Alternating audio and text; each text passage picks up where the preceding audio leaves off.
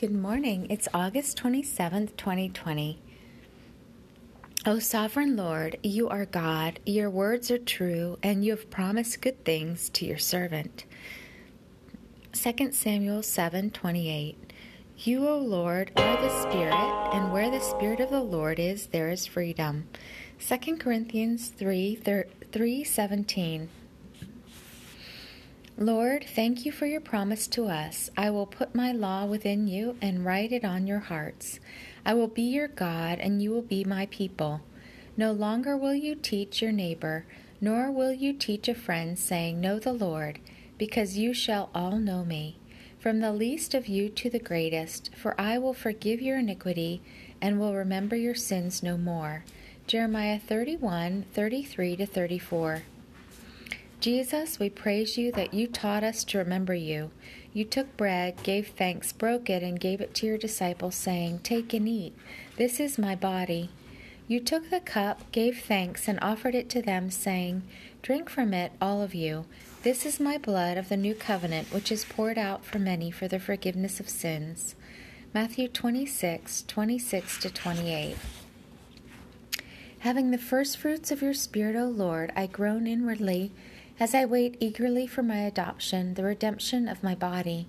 For in hope I have been saved, but hope that I can see is not hope. For who hopes for what is already there? But if I hope for what I do not yet have, I eagerly wait for it with patience. Romans 8 23 25.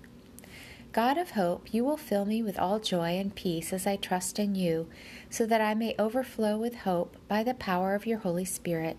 Romans 15:13 I will not worry about my life, what I will eat or what I will drink, or about my body, what I will wear.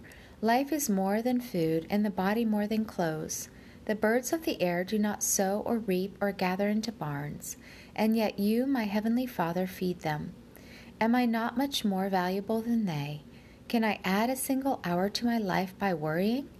And why do I worry about clothes? I will consider how the lilies of the field grow.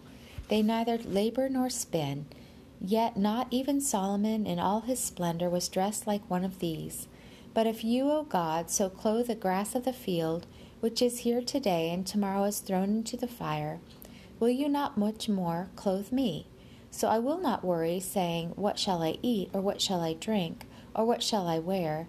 For the pagans run after all these things, and you, my heavenly Father, know that I need them. But I will seek first your kingdom and your righteousness, and all these things will be added to me. Matthew 6, 25 to 33, Luke 12, 22 to 31. I will keep my life free from the love of money and be content with what I have. For you have said, I will never leave you, nor will I forsake you. Hebrews 13, 5. I pray that words may be given to me, that I may open my mouth boldly to make known the mystery of the gospel. Ephesians 6:19. I pray that you, O God, may open to me a door for the word, so that I may speak the mystery of Christ and proclaim it clearly as I ought. Colossians 4 3 4.